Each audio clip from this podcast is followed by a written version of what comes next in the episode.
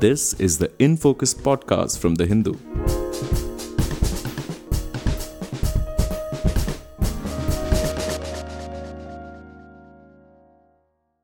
Welcome to the Hindus in Focus podcast. I'm Zubeda Hamid, your host for today.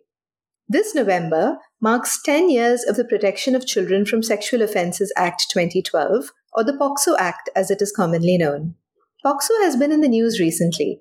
Two high courts in India, the Karnataka High Court and the Delhi High Court, have dealt with cases of teenagers who are under the age of 18 in consensual sexual relationships.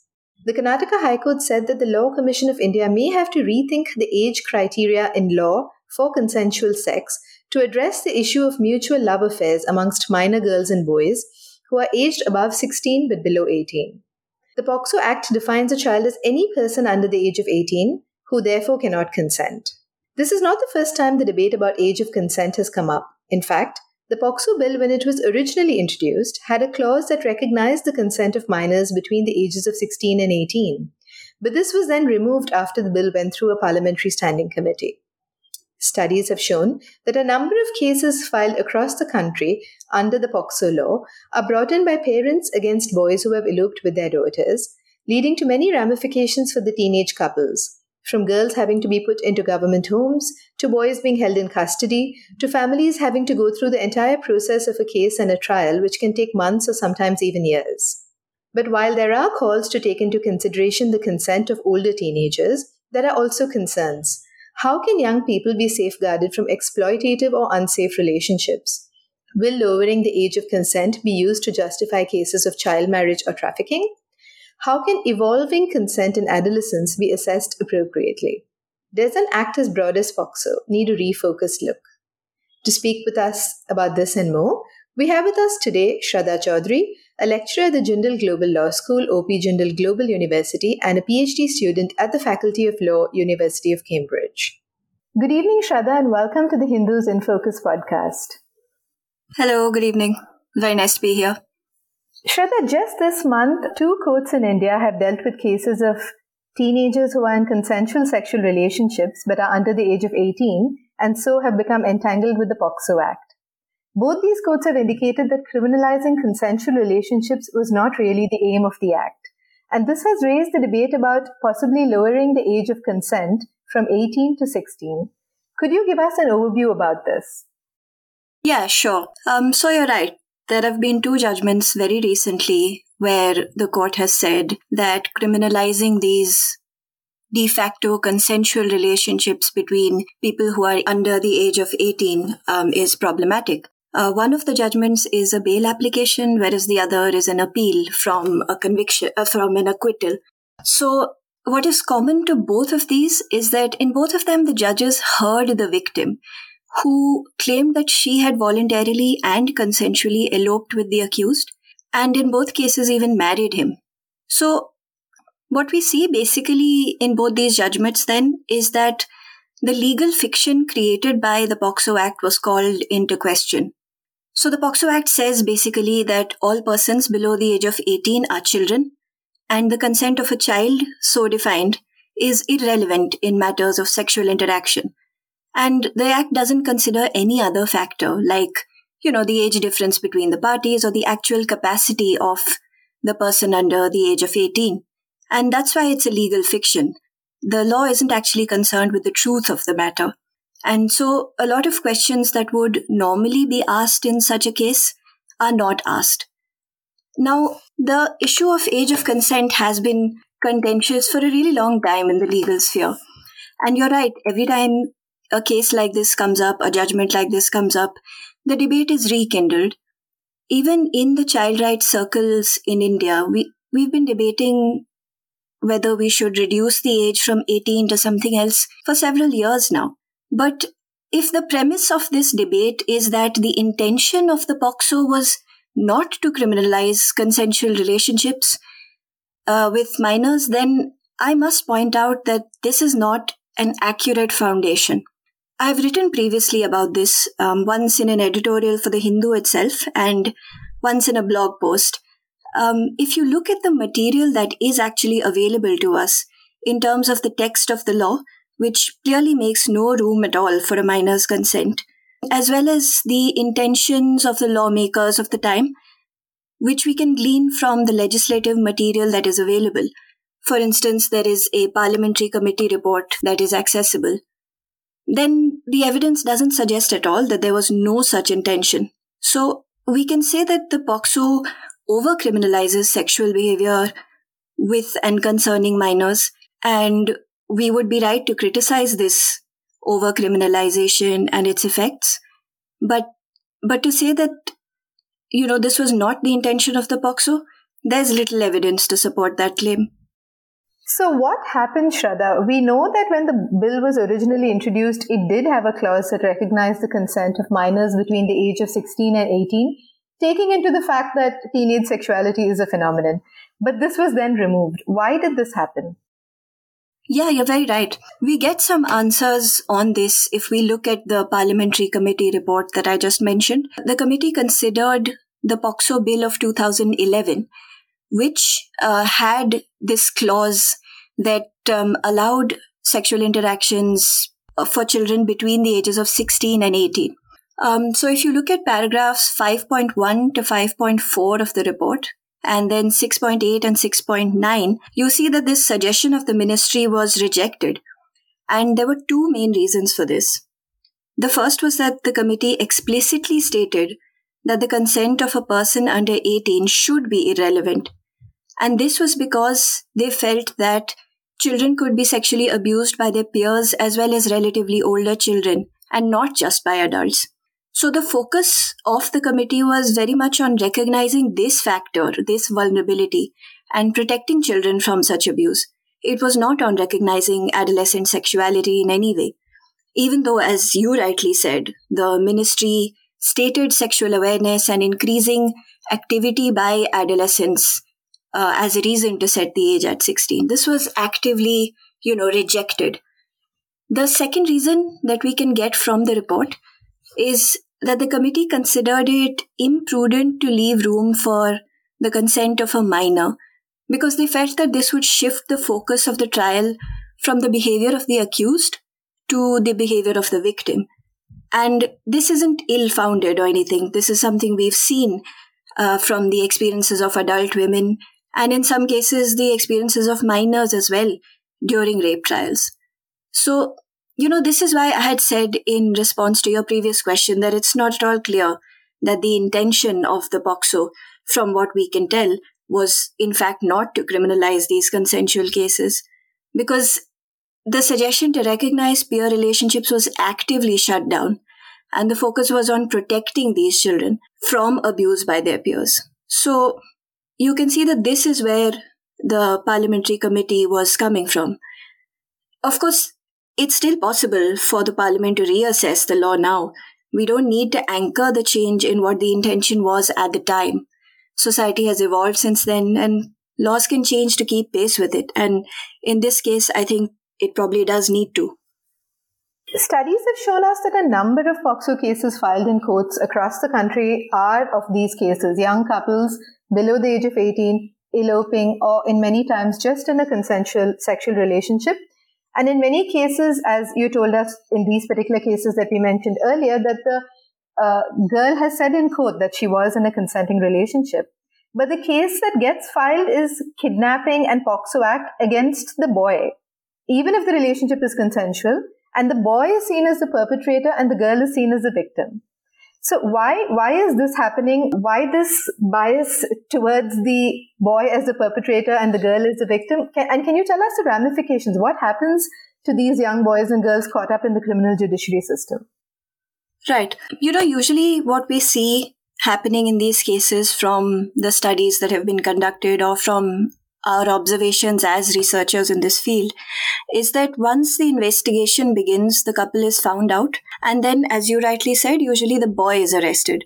Now, frequently, this may be because he is older in age, but I think the other reason which we have to and should acknowledge is that we have a very sexist view of these things. We see the man or the boy as the, you know, active party or the party who would have perpetrated the actions or would have you know taken the initiative. But when you look at the cases especially the Del- on the one that the delhi high court judgment was dealing with you see that the girl says that she in fact went to the boy and asked him to marry her and they eloped together after that. So the the position on the ground doesn't support these attitudes but they are very persistent. And that's why we see that boys or if they're adults men tend to be um, charged with the crime and not the girl but like you rightly said, uh, the the consequences are faced by both of the parties, sometimes even by the families. We see two things very commonly observed during these cases. First is that a large number of these cases end in acquittal, either because all the witnesses, including the victim, so called, turn hostile. And we saw this in the Karnataka High Court judgment as well. In other cases, the minority of the victim is not proved, meaning that it cannot be proved that she is in fact under the age of 18. This could be because her, you know, birth records or other proof of age is not available and because medical tests are not absolutely accurate. So there's always some room for interpretation. When this happens, she is legally treated like an adult and her consent becomes relevant again.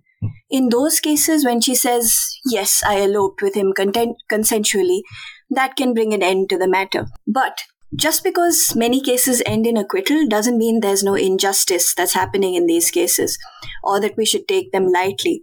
First of all, we need to keep in mind that there might still be de facto consensual cases which end in conviction.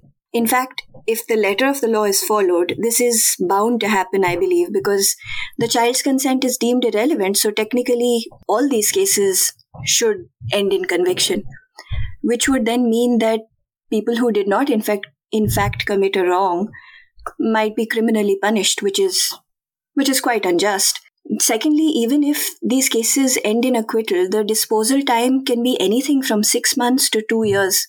So the center for child and the law national law school bangalore did five statewide studies that showed that acquittal cases took less time than conviction cases but even then they were not necessarily of short duration and this finding has been confirmed on a larger scale by a more recent study by Vidhi. So this means that during throughout this trial period, both the boy and the girl in these cases are potentially deprived of their liberty because sometimes the girls are kept in shelter homes and in that sense separated from their family, from the from her boyfriend or husband as the case may be. And the boy may be in kept in juvenile facilities or in custody depending on his age. So I'm, it's not difficult to see that this disrupts their lives, possibly their education, their earning potential. It can cause serious reputational damage.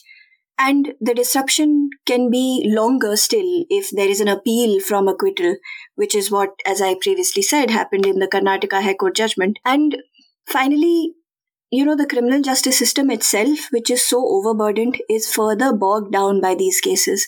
So things become even slower, pendency rates would increase. These are all some of the more visible consequences. Of course, there are, there are others. I am one of the many who are working in this area and who have observed that because of the way it functions, because it leaves no wiggle room, POCSO is another one of those laws which can be used by people who want to control young people's sexual, marital, and reproductive choices um, studies have been done by this center called the Partners in Law and Development in Delhi. And they have found that this is actually the case for both POCSO and child marriage laws. So, yeah, these are some of the really terrible consequences that we see coming through.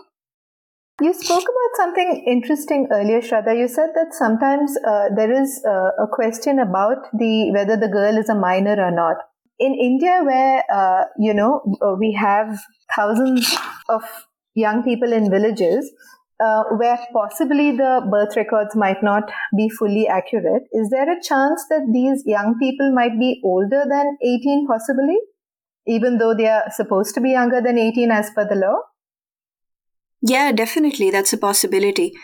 Um, in the absence of these records it's very difficult to say what the actual age of the person might be. In fact, even when there are records, sometimes it's not always clear that those records are entirely accurate. It's fairly common to, you know, register births late, which may not be intentional. It may just be that the facilities are not accessible or several reasons. And then this is, I think, exacerbated by people not necessarily always going to school, which could potentially have provided a second indication or a second set of records to verify age. So, all of these reasons would suggest, as you said, that it's very likely that in some of these cases, the person is actually older than 18.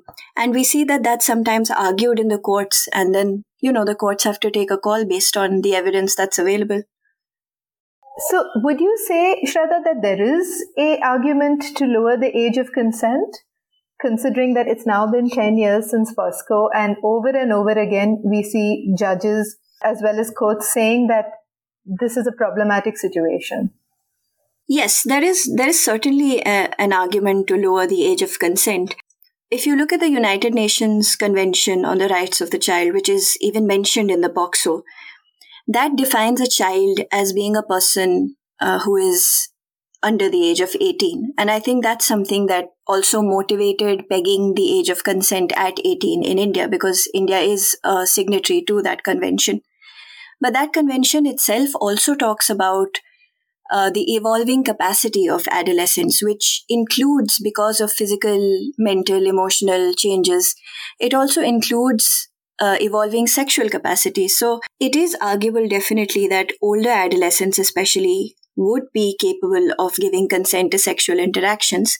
But in lowering age of consent, there are several things that I think that we would need to be mindful of. We would perhaps need to take take a particular view of what kinds of sexual interactions we allow or with whom the sexual interactions are allowed.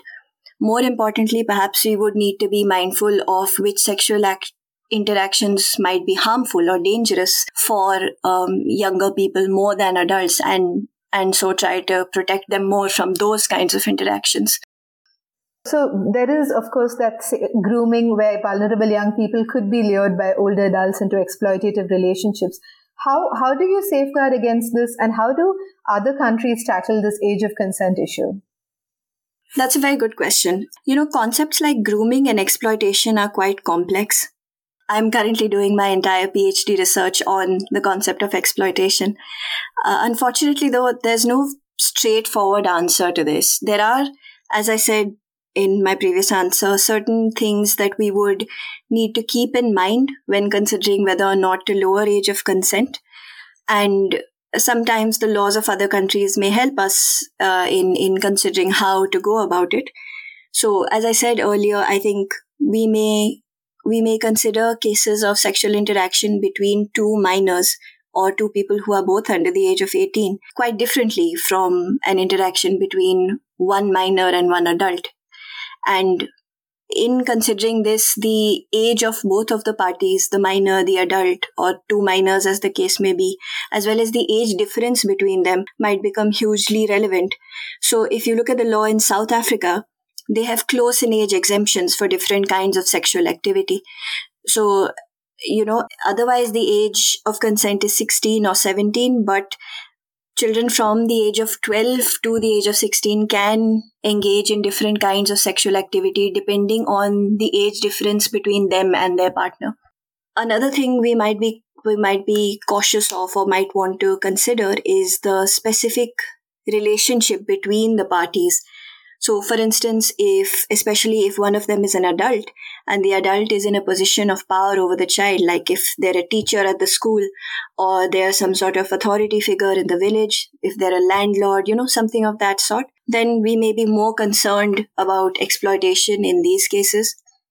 Uh, similarly, if the person were in a position of trust, like a carer, then we might have greater concerns. And the law in England and Wales considers abuse of position of trust as a defining feature in sexual offences against children. We might also want to consider that different children may have different kinds of vulnerabilities. Some may be more vulnerable than others. And how do we account for that diversity so that, you know, we can properly protect those who need it more? And most importantly, in my opinion, I think we need to have more widespread and better sex education because without that, lowering the age of consent doesn't make sense because young people simply are not empowered to make choices with the right kind of information. And by this, you know, I don't mean a chapter on reproduction in school. I mean systematic sex education starting from a young age so that children are better equipped. Otherwise, you know, their sexual autonomy becomes quite meaningless. Uh, just one thing before I wrap up this answer would be when talking about something like grooming or making comparisons with other countries, we need to be really careful. Grooming is an extremely difficult concept to define even outside the law, but even more difficult to actually put it into a law. Because if you consider what activities amount to grooming, many a time they might look very similar to normal courtship activities. You know, buying presents, giving compliments, planning to meet, having phone calls, giving compliments, all of those things. Now, if the minor is very young or the adult is in a relationship of authority, these might be red flags which help us recognize grooming better, but otherwise, it's very difficult to distinguish between these acts. So, one should be extremely cautious in attempting to criminalize something like grooming per se. And similarly, when we look at comparisons with other countries, they are useful, but we need to keep in mind that our social context may be very different from those countries. Like you yourself said, a lot of times in villages, people may not have uh, birth records. Then we may we may see around us that the attitudes towards sex may be very different in our country compared to other countries. So these are all things that would affect the needs and behavior of our adolescents. And so we would need to take that into account in any law reform suggestion. You said earlier, Shraddha, that under the POCSO, the consent of the minor is irrelevant. Naturally, they're considered a child, so there is no consent that can be given at that point. But should that be up for change in, in terms of how the courts at least are asking the victims whether older victims whether uh, whether they consented or not yes it is one way of reducing the age of consent because essentially you would say that somebody for example between the ages of 16 and 18 may now consent to sexual activity and in that case then the courts would actually have to consider whether the person from what we've seen so far, who will usually be a girl, they will have to ask her whether she actually consented or not.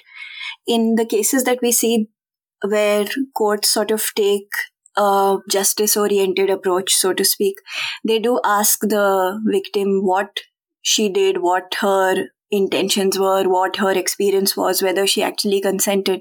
In the Delhi High Court judgment, you see that the judge had a conversation with the victim in chambers with the prosecutor to actually gauge what her position was. That's potentially a good way of doing it.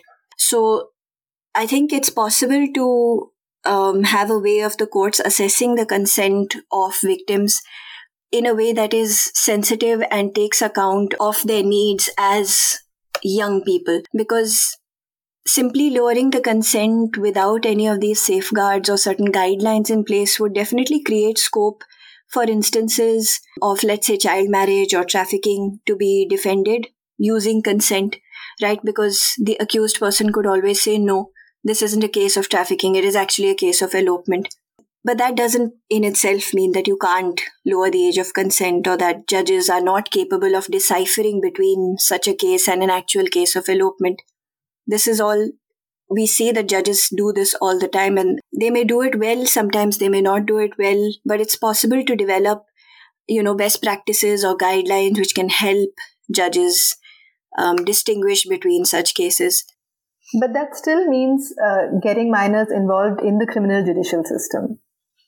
Yes, absolutely. If you have consent assessment, it is still possible. It's not going to prevent fully these cases coming into the system in the first place. It all depends on the manner in which, you know, the law is being used. And I'm not sure if there is a way to ensure that no such case comes into the criminal justice system. We can have, you know, a lower age of consent might reduce the number of cases that are filed in the first place, uh, at least because we see that a lot of the people who do elope uh, tend to be between 15 and 18 years of age. So, to some extent, lowering the age of consent will mean that a lot of those cases will no longer be criminal offenses and in that sense would not need to be uh, investigated just by virtue of the relationship existing. But still, if somebody alleges that the sexual interaction was in fact non consensual, then many of the same issues might arise. Interestingly, Shraddha, a Madras High Court judge had said uh, outside of court, he was speaking somewhere else, that the police should perhaps use some discretion in in going after these cases in the first place.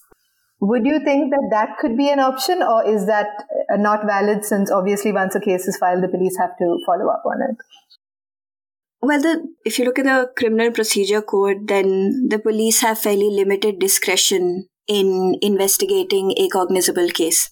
Uh, and this these would be cognizable cases. So the police, I think, would need to investigate these cases.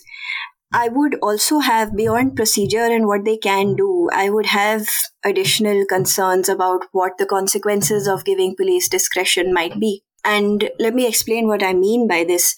You can always change procedural laws to give police discretion. We see that there are places in the world where police have discretion.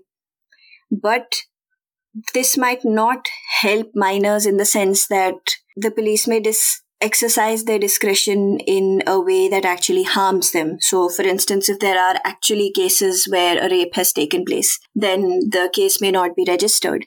Already, it's quite difficult for people to register cases. Um, the police is not always an accessible force for people. And I think that is one of the reasons why, in the first place, the police are not given discretion in terms of investigating these more serious offenses. So, yeah, I would be a little skeptical of giving police discretion, at the very least, without a formal set of guidelines against which they can be held accountable.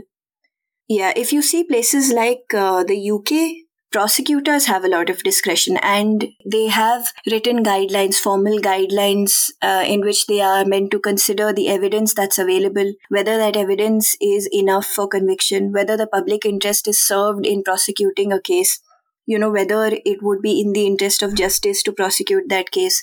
They need to consider all of these things before prosecuting. And if there are some overbroad laws like the POCSO is then in those cases they could potentially use that guideline to say you know this is a consensual case. Both parties are telling me that it's consensual. No harm or wrong has been done.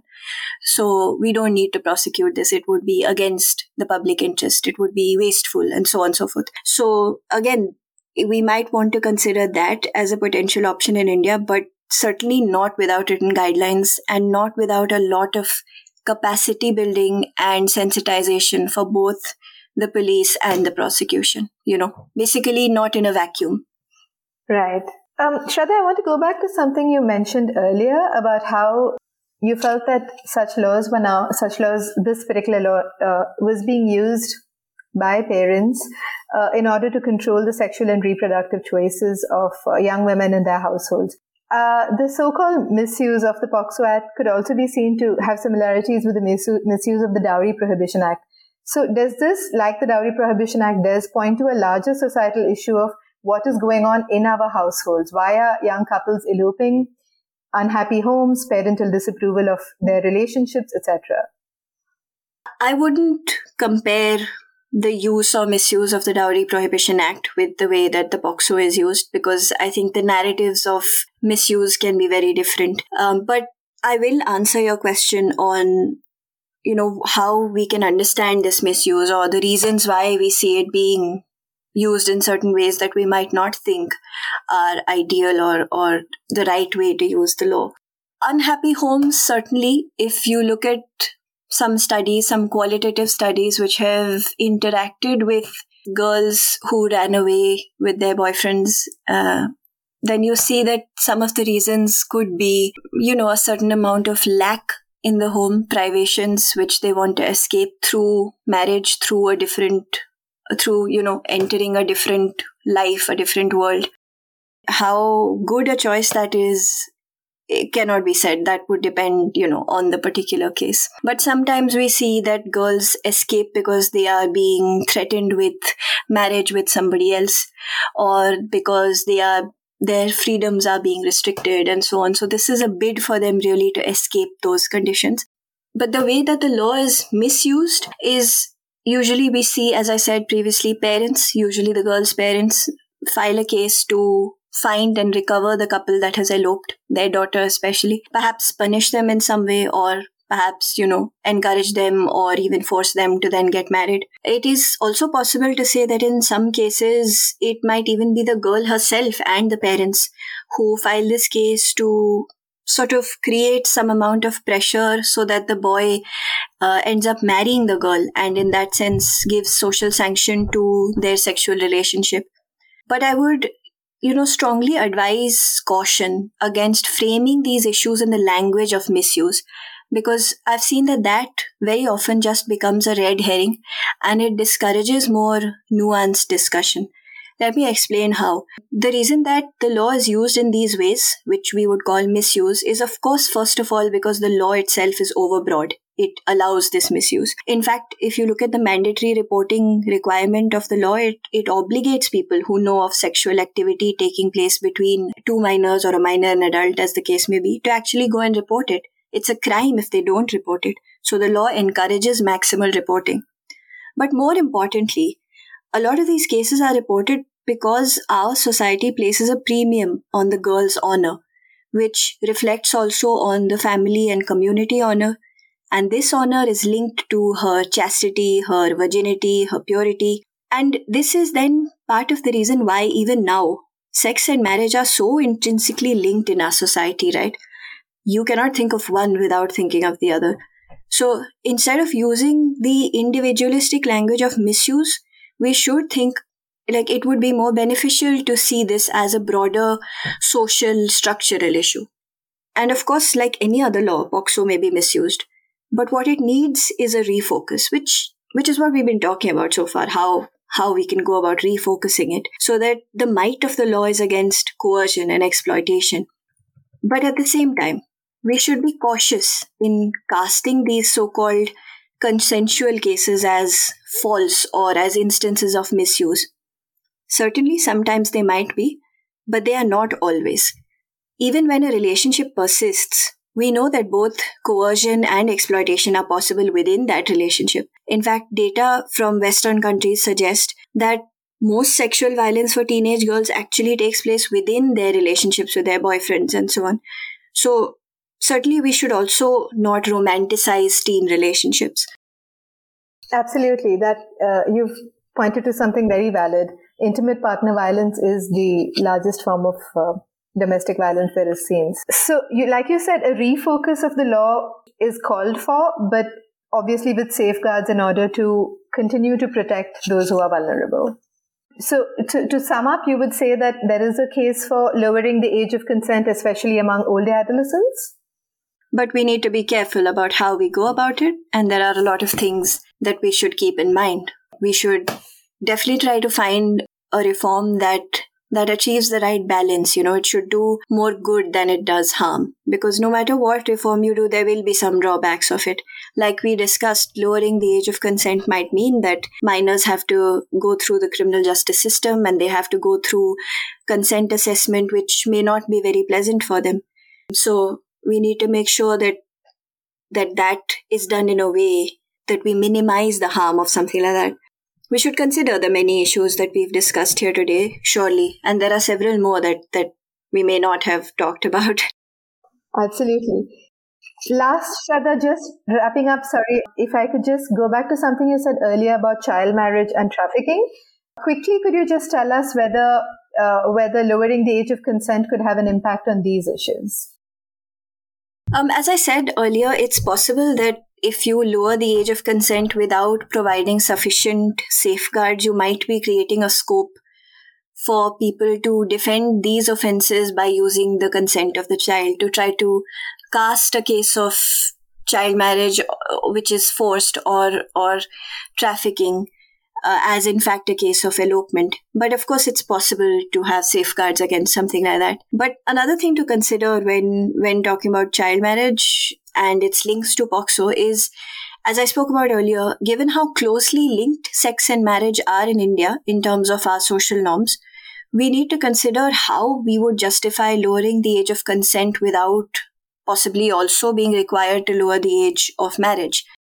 Of course, we can say that the two are very different because they require different capacities. And I personally agree with that proposition.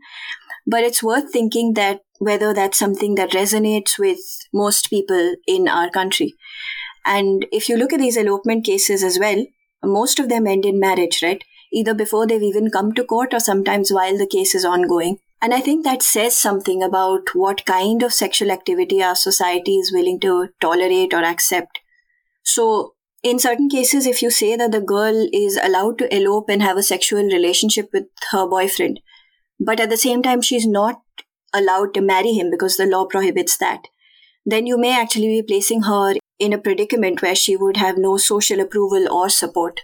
Just because, you know, the way that our society is and the way that we still think about these things.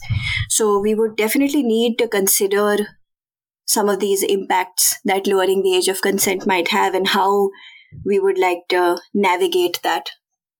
Right. Thank you so much, Shraddha. This has been a really interesting talk. Thank you. It's been a pleasure. In Focus will be back soon with analysis of the biggest news issues. In the meantime, you can find our podcast on Spotify, Apple Podcasts, Stitcher, and other platforms. Just search for In Focus by The Hindu. We'll see you soon.